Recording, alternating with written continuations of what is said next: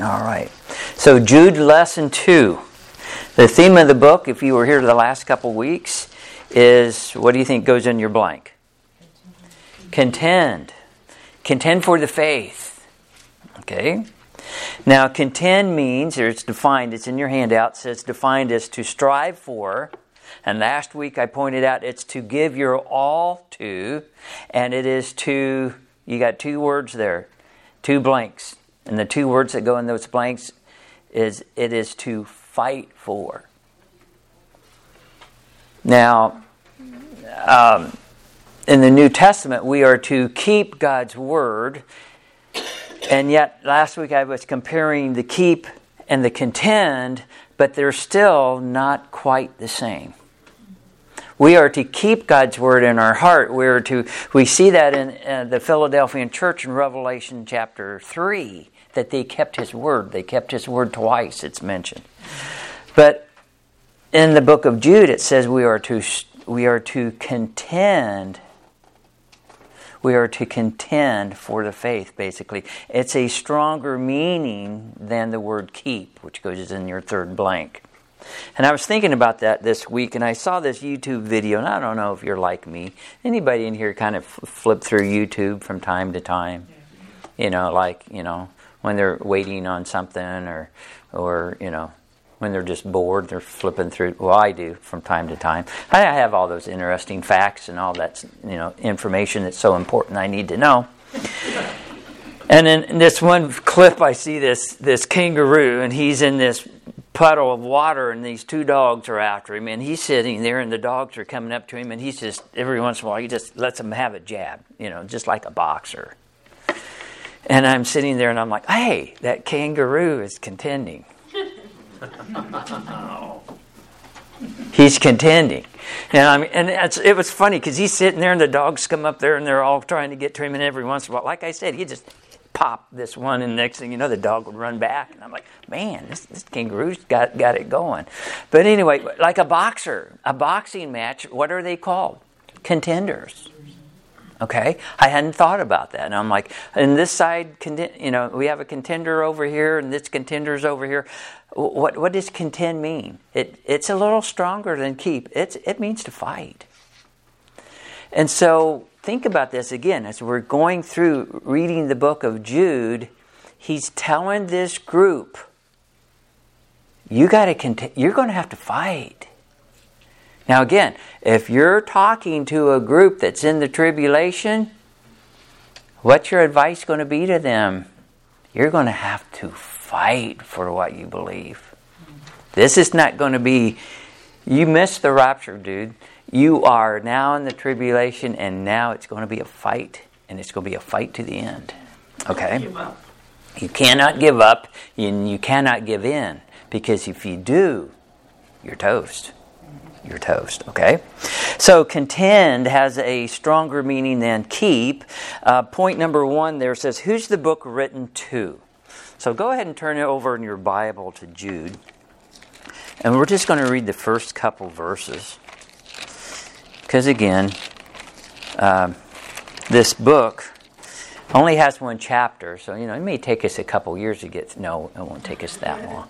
But I uh, I was in Randy's class a couple years ago when Randy had his brain tumor, and he asked me if I'd fill in for his class, and, and he said, uh, he goes, "I'll let you teach a book if you want to teach a book."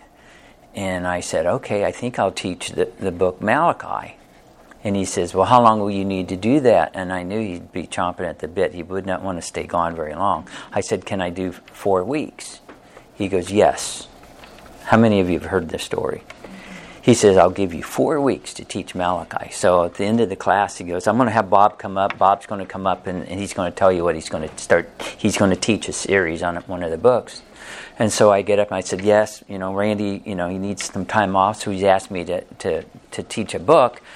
So I'm going to start teaching the book on the book Isaiah. What? and, uh, Julie's sitting back there and she's like, that would take five years. And Randy goes, You get four weeks. I don't care what you teach on, but you get four weeks. Uh, so we're not going to drag Jude out that long. Now, Isaiah would take, and I, I ran the math myself, and I'm like, yeah, if he did a pretty decent job, it might take five years to get through Isaiah. But uh, I thought we'd do a, a quick book of Jude, and yet Jude has so much packed in it. It will take a little time to unfold it. So, who's the book written to? Let's look at verse 1. Jude. Jude, the servant of Jesus Christ and brother of James, to them that are sanctified by God the Father and preserved in Jesus Christ and called. So let me just stop right there. So uh, uh, last week or the week before that, I even talked about who I believe the James is. We got Jude, the brother of James. So if you want to know that, go back and look at that. Uh, I personally believe these are apostles. Now, again, that's just what I believe. You can stand up and say, no, I believe it's Jesus' half brother. Half brothers, it's okay, but, but I personally believe it was, for what that's worth, which is not a whole lot, I believe it was the apostles, James and Jude, okay? But who's the book written to? It's written to, it's written to the sanctified, it's written to the preserved, and it's written to the called. And so the first thing on your handout it says the sanctified. So what does that mean, those that are sanctified? They're set apart. Okay. They are set apart, and they are set apart by God the Father, first of all. Turn over to, not only here it says God the Father, but turn over to 1 Timothy 4 5. I have got to get this clock fixed. I keep looking up there, and we don't have a clock anymore, guys. 1 Timothy 4 5. I'm going to have somebody read that when they get there. For it is sanctified by the word of God and prayer. Okay. So, sanctified by the word of God and prayer. And then not only is it sanctified by God the Father, it's also sanctified by the Holy Spirit. We are. And that is in Romans 15 16. So turn over to Romans 15 16.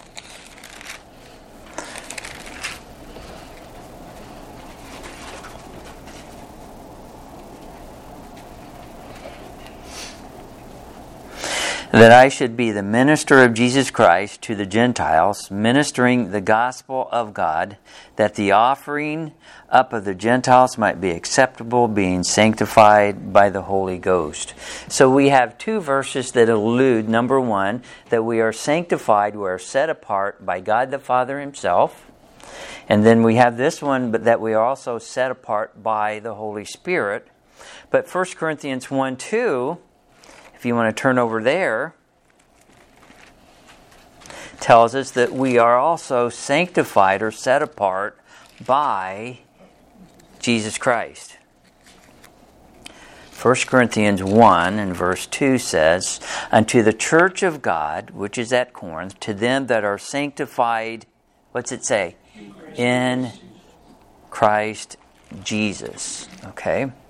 So here in Jude it says that we are uh, sanctified by God the Father, and yet we see that it's way more than that. We are we are set apart by all three uh, of the of the divine natures of who God is.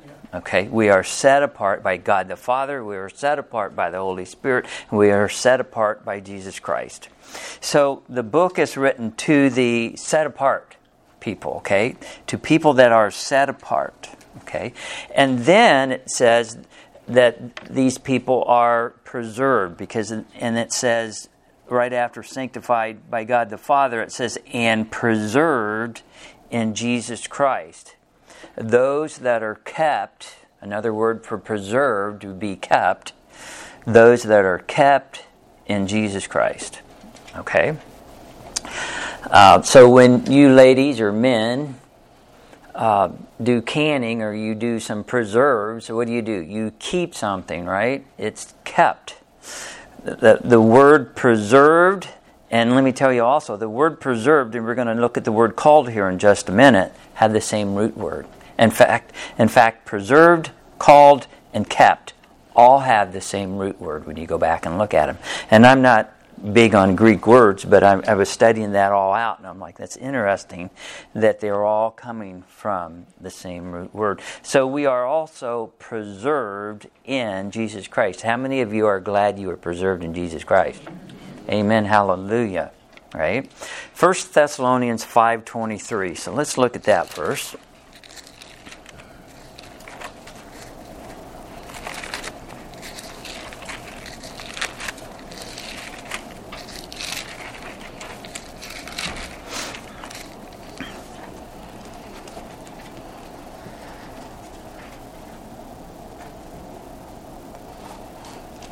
Sure, I have the right one here. And the very God of peace sanctify you wholly. And I pray, God, your whole spirit and soul and body be preserved blameless unto the coming of our Lord Jesus Christ. So we're going to be preserved, but it's our part to be preserved blameless because that depends on what we're doing also. So that's our verse in 1 Thessalonians 5.23, but turn over to 1 Peter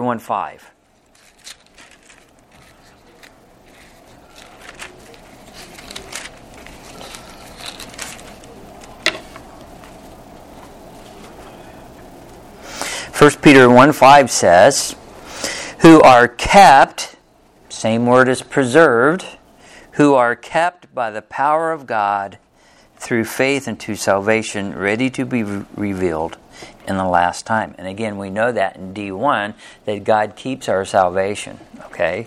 We are preserved in Christ. Okay? We are kept in Christ. And then, so it's not only written to the people that are set apart, it's not only written to the people that are preserved, it's written to the people that are called. And so the word called here means, or one of the definitions of called would be appointed. So the people that are called are appointed. Okay? So I have a couple references for that also. The first one being Romans chapter 1 and verse 7.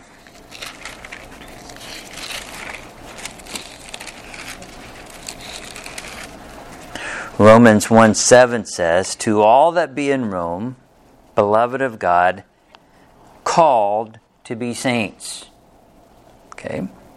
Grace to you and peace from God our Father and the Lord Jesus Christ. The people that have accepted Jesus Christ are set apart, they are preserved, and they are called. Now, I know it's kind of hard for some of you to realize, you know, that you're a saint. Mark, does anybody call you a saint? Uh, my wife doesn't call me a saint. I mean, maybe I should have her do that. From now on, call me Saint Bob. How well do you think that will go over? You're not Catholic. How well do you think that will go? But, you know, the Catholics think they have a market on saints. I got news for him. If you're saved, you're a saint. You don't have to go through a, a, a, a test or a, uh, was the only one that could tell you if you were a saint or not. you know what, Roger. See, he's no Roger, I think you are what that Catholic priest called you years ago I was that day. a heretic. Didn't know any different. Okay, a uh, heretic. Okay, so the called are, are, are called saints. We are, we, are, we are appointed. Okay, we are appointed. And then 1 Corinthians 1 2, let's look at that.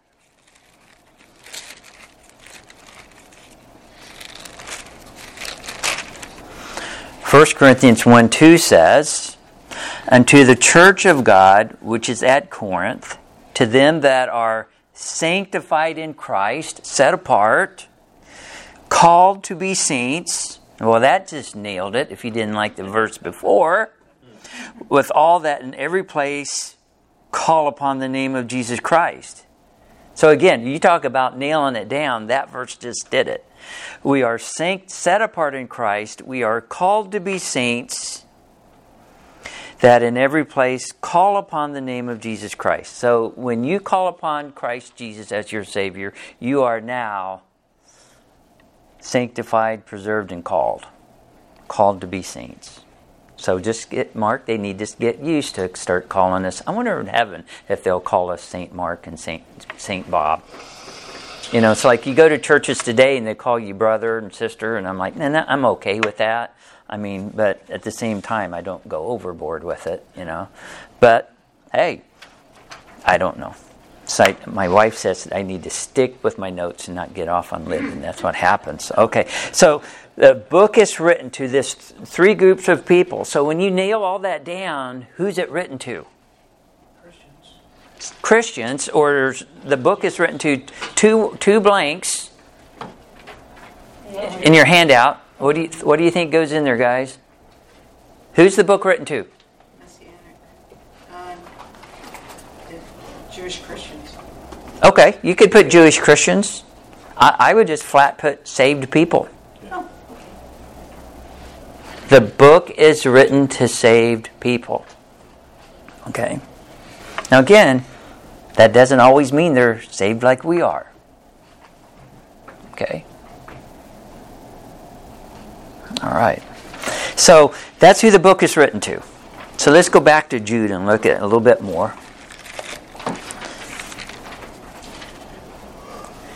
And then we see that there is under point two, that Roman numeral number two, we see some there is some affection given here in this passage. Because he says in verse two, he says, Mercy unto you, and peace and love be multiplied. Now, is that kind of slop, slurpy? Again, I'm getting. I- Is, is that kind of, I don't want to say syrupy, is that kind of loving what he says? Do you guys talk like that? Mercy unto you, peace and love be multiplied. I, I'm kind of being facetious here. That's very intense. intimate, intense. Yeah, okay, and but I always tell people, may God bless you. Okay. And so that is your way of, of giving some affection on these people. Okay? And so he says, Mercy unto you, and peace and love be multiplied. Now I'm going somewhere with this, so just hang with me for a minute. I went back and I looked at Paul when he wrote in his letters. And most of the time, Paul writes uh, grace and peace to every church that he writes to. In fact, to every church he writes to, he starts off and he says, and grace and peace be to you. Okay? Here, Jude writes to this group of people and he says, mercy, peace, and love to you. Okay? Now, I will tell you this Paul, in three books, writes grace, mercy, and peace to the person that he writes it to, but it's not to the church. You'll find it in 1st and 2nd Timothy, and you'll find it in, in Titus. So I'm thinking to myself, why does he write to the church and he says grace and peace, peace, and then when he writes to a close personal friend in the ministry that worked underneath him, he writes grace, mercy, and peace. He adds the mercy in there. So I'm thinking as I read through this, it's a more personal touch. When, when he writes grace, mercy, and peace to Timothy and Titus, he's just giving them a little extra touch because they are personal to him. Not that the churches wasn't personal to him, but now we're dealing with somebody that ministered him in ministry, and he's just going a little bit farther. It's, it's like a hug. Right, I like how you said that, Roger. Well, that's what Titus, or not Titus, that's what Jude is writing to this group of people that he's writing to, and he gives them three, three, uh, three uh, types of affection, basically, what I'm going to say here. So it's telling me he's giving them a personal touch, he's giving them a hug. Okay, I like that, Roger. Okay, so there's some affection given in this verse. Okay, in this book, I'm sorry. Number one, he starts off with mercy. What is mercy? Mercy is, it's on your handout there, it's kindness, tenderness, compassion. It's not receiving what you really deserve. Right. And when I think of mercy, I think of it more as, as a quality of God than, it, uh, than I do of people because His mercy is endless. Okay? But yet, at the same time, when uh, uh, that should be a quality that we have also. We should have mercy. And so then he, he, he says peace. what does peace mean? Rest. Okay?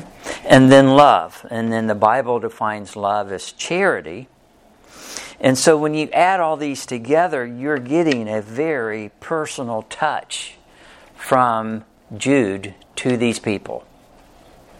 So let me just flat out tell you, he cares about these people t- to the highest degree. Okay? It's just not a broad general statement that he's giving to a group somewhere. He's, he's writing to a group of people that he cares deeply about. Okay? So, peace and love, it's on your handout, are listed in the fruit of the Spirit, Galatians 5 22 and 23. And you don't see mercy in that list. In fact, go back, let's look at it. Go back to Galatians chapter 5. Now, if I had my wife here, I would have her recite Galatians 5 22 and 23 because I believe she could. It does. It does. That's what I was getting ready to get to. Galatians 5:22 says, "But the fruit of the spirit is love." So that's in our list. Okay, joy, peace. There's the second one. And like you said, Bobby, I don't see mercy in this list. But if mercy means kindness, tenderness, and compassion, well, uh, let's see what else would fit in that group. Um, gentleness, goodness, perhaps some joy and long suffering all in there that would fit in with that word mercy. Forgiveness. Forgiveness. So, and we have to realize we know that mercy is a character quality of God, right? How many of you believe that? All of us? Okay, we all believe that. And yet, the fruit of the Spirit, every one of these are characteristics of Jesus Christ. And so when we get the fruit of the Spirit, the Holy Spirit, we are taking on Christ's characteristics in our life, which is what we need to be doing. And yet, we have the word mercy here kind of tied in with this list. Even though it's not in our list here, it's still alluded to it. And it's probably, you know, if we broke it down, we'd probably find it there. But the point is, is that peace and love and mercy are all character qualities that God has. And this man, Jude, obviously had those qualities also because he's wanting to extend them to the people that he's writing to. So Jude loves the group of people that he's writing to, and his writing reflects that. Okay? So again, as we go through the book of Jude, we're going to I want you to realize who it's written to, who's writing it, what the relationship they have is. And so when we go through this, like I said a, week or two ago, we're going to start dealing with some issues that are very dear to the heart of Jude, and he's basically warning these people what to look out for and what they need to be doing. Okay? So I think I'm going to stop there today. We're going to back up to, to my homework thing here for just a little bit. I wanted to make sure I got through this part on the lesson.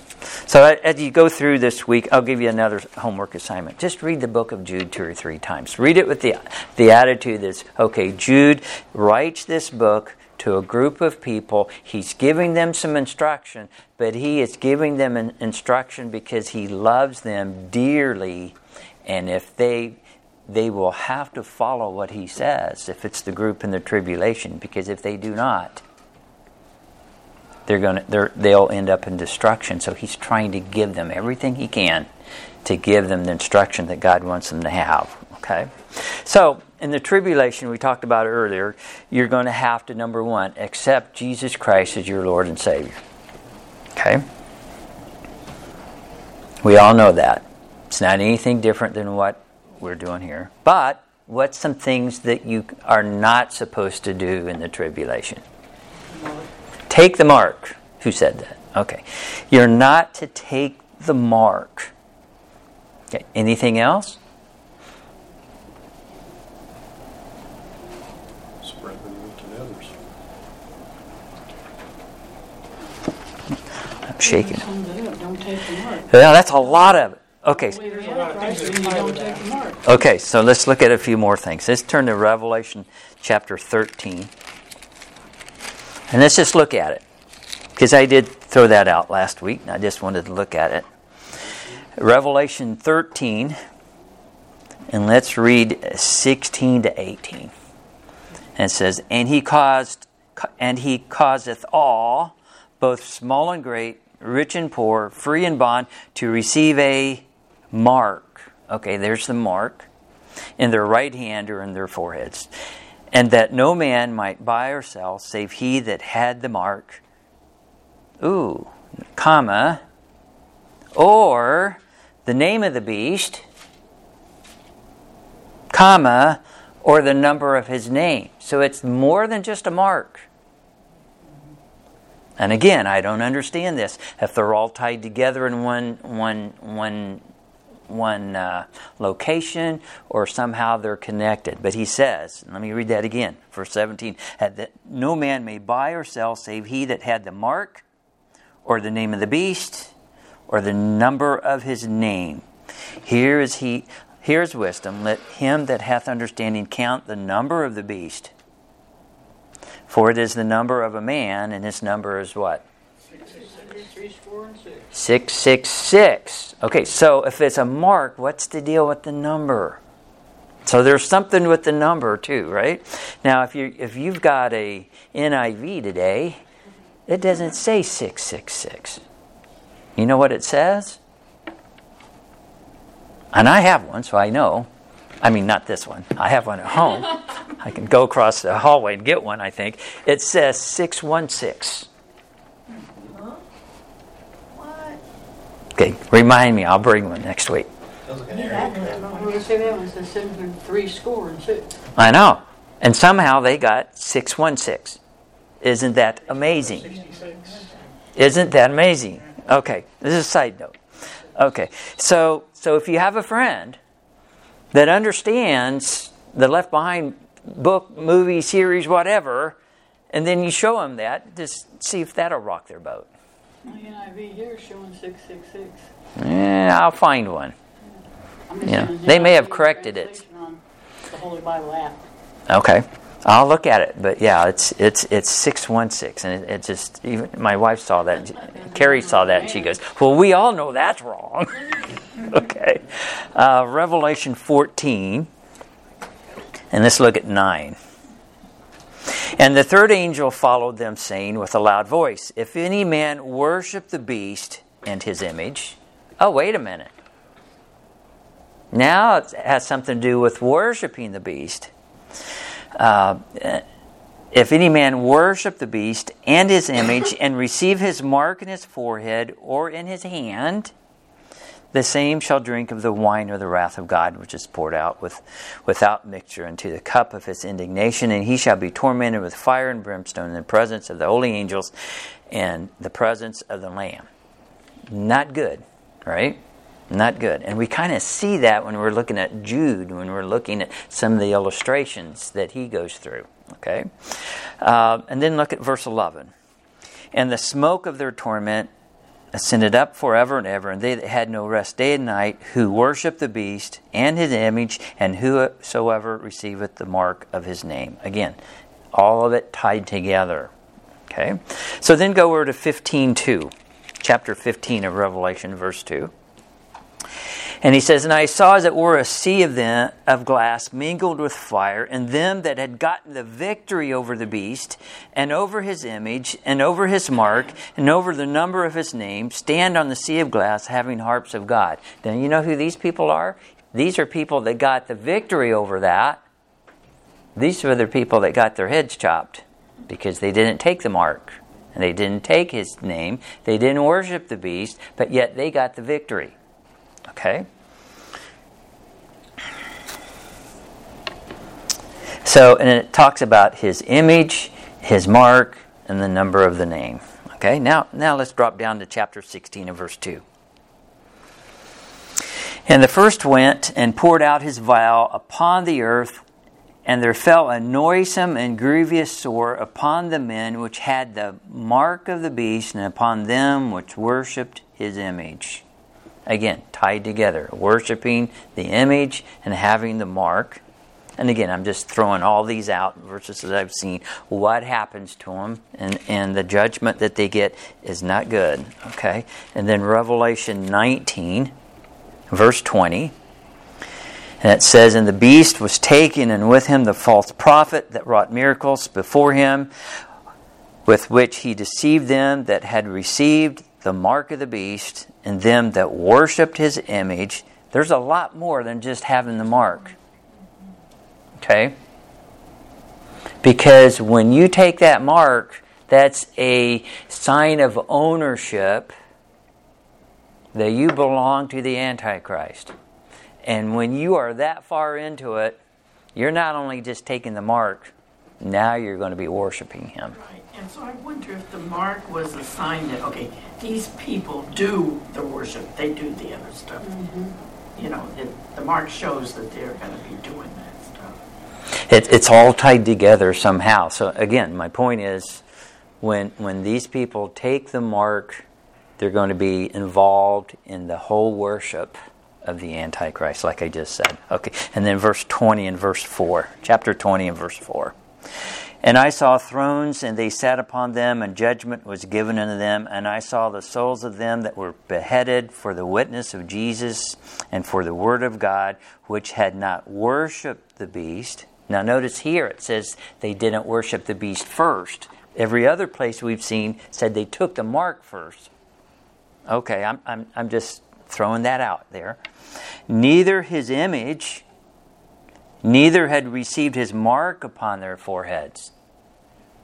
So not only are they do they have the mark, they are worshiping the beast and they are worshiping the image. So it is a package deal here. And it also has to do with a number. Okay? So we have an image, a mark, and a number. Okay, so don't do anything with the Antichrist. Okay? And then, so how, how does somebody get right with God? Well, and I'm going over. Turn over to, we're already in Revelation. Turn over to Revelation 12 17. I'm going to give you the tribulation way of how you get saved right here. Revelation 12 17 says, And the dragon was wroth with the woman, and he went to make war with the remnant of her seed. Here it is, which keep the commandments of God and have the testimony of Jesus Christ. Okay, so there's two things here. You keep the commandments of God. You're keeping the Old Testament law and you have the testimony of Jesus Christ. So basically in the tribulation you have to accept Christ as your savior and you have to keep the law. Okay? Okay, so you go, well show me another spot. Okay. Look over to chapter 14 and verse 12 says 14 and verse 12 says here's the patience of the saints. Here are they that kept or keep the commandments of god and the faith of jesus. Now can it get more clear if you're in the tribulation and you want to be right you cannot take the mark you cannot worship the beast you can't have anything to do with it and you're going to have to accept christ as your savior and you're going to have to follow the law Okay? And you go, wait a minute. Now you're telling me in the tribulation that you have to accept Christ as your Savior and you have to keep the law. You have to do something. And I'm I'm not saying it, but the Bible says here that you have to. Okay? What, what do you call it? What if you have somebody that's, and again, I'm just digging myself in a hole here. If, if somebody in the tribula- tribulation is in this mess and you go, well, wait a minute, now you're just saying it's faith plus works. And let me ask you this what is not taking a mark? What would you consider that? A work. Our work. Okay, we all know that, right? We all get that. But we got to get it in our brain that the people in the tribulation are going to be a little different than us. They're going to have to accept Christ, not take the mark, endure to the end. And I mean, it's not a slam dunk like you are now. So the reason I bring all this up is because if this book, which I believe it is, geared towards the, the, the people in the tribulation, he's going to give them the instruction of what they need to have when we start looking through the rest of the book. And you're going to see the illustrations that they need to have to help them to make up their mind as they go through that.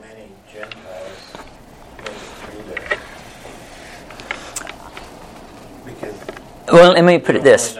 I, I don't know how many, we don't know, but we do know that there will be tribulation saints. And we can talk all about different aspects of that. There will be tribulation saints that don't take the mark. Now, how many again? May not be a lot, again. But when we read through the book of Jude, re- let's read through that with that in the back of our mind that he's writing to a group of Jewish Christians and when we look at what he tells them, it would line up perfectly with what you would tell somebody in the trib. Okay.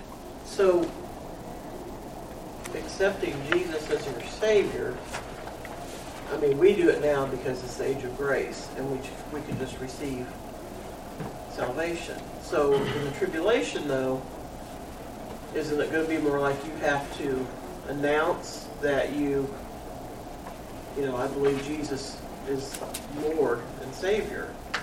I mean, because it's not it's not going to be the same as during the age of grace, right? Right. So So it's a combination of both both you're testaments. to have to speak it.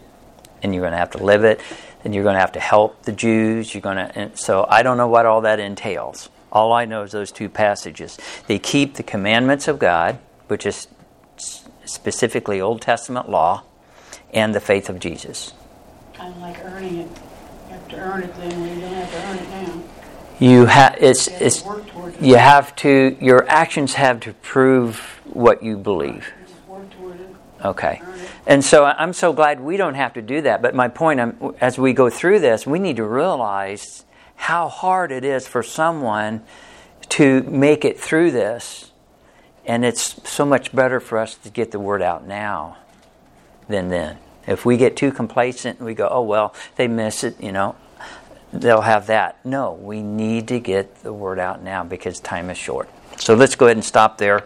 Uh, we'll continue on with the book of Jude next week. We'll, we'll get into a little bit more detail, but I want you to realize that every time when you read through the book of Jude, you'll start seeing why he brings out the illustrations that he does. Because I, let me, I'll just th- let the cat out of the bag. Every illustration in the book of Jude is Old Testament. Everything. Everything. Every illustration is Old Testament.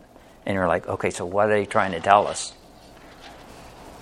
We'll look at it. So let's pray. Father in heaven, we thank you for your word. We thank you for the depth of your word, Lord. And I just pray as we go through the book of Jude that you'll help pull out what you want us to know, uh, what we can use, what we can uh, put in our life, Lord, that we could help us to realize, you know, what we need to be doing now and and and, and how we need to propagate the, the gospel now, Lord, before before the rapture, before all this starts taking event uh, place, Lord. So we pray for that, and I, again, I pray for open doors, and I pray, Lord, that you would just bring people to us and ask us how they can come to know Christ as their Savior, Lord. I pray that you would uh, give us people like that, give us the words to say, help us to be uh, good preachers of your Son. And so we pray for a great week this week.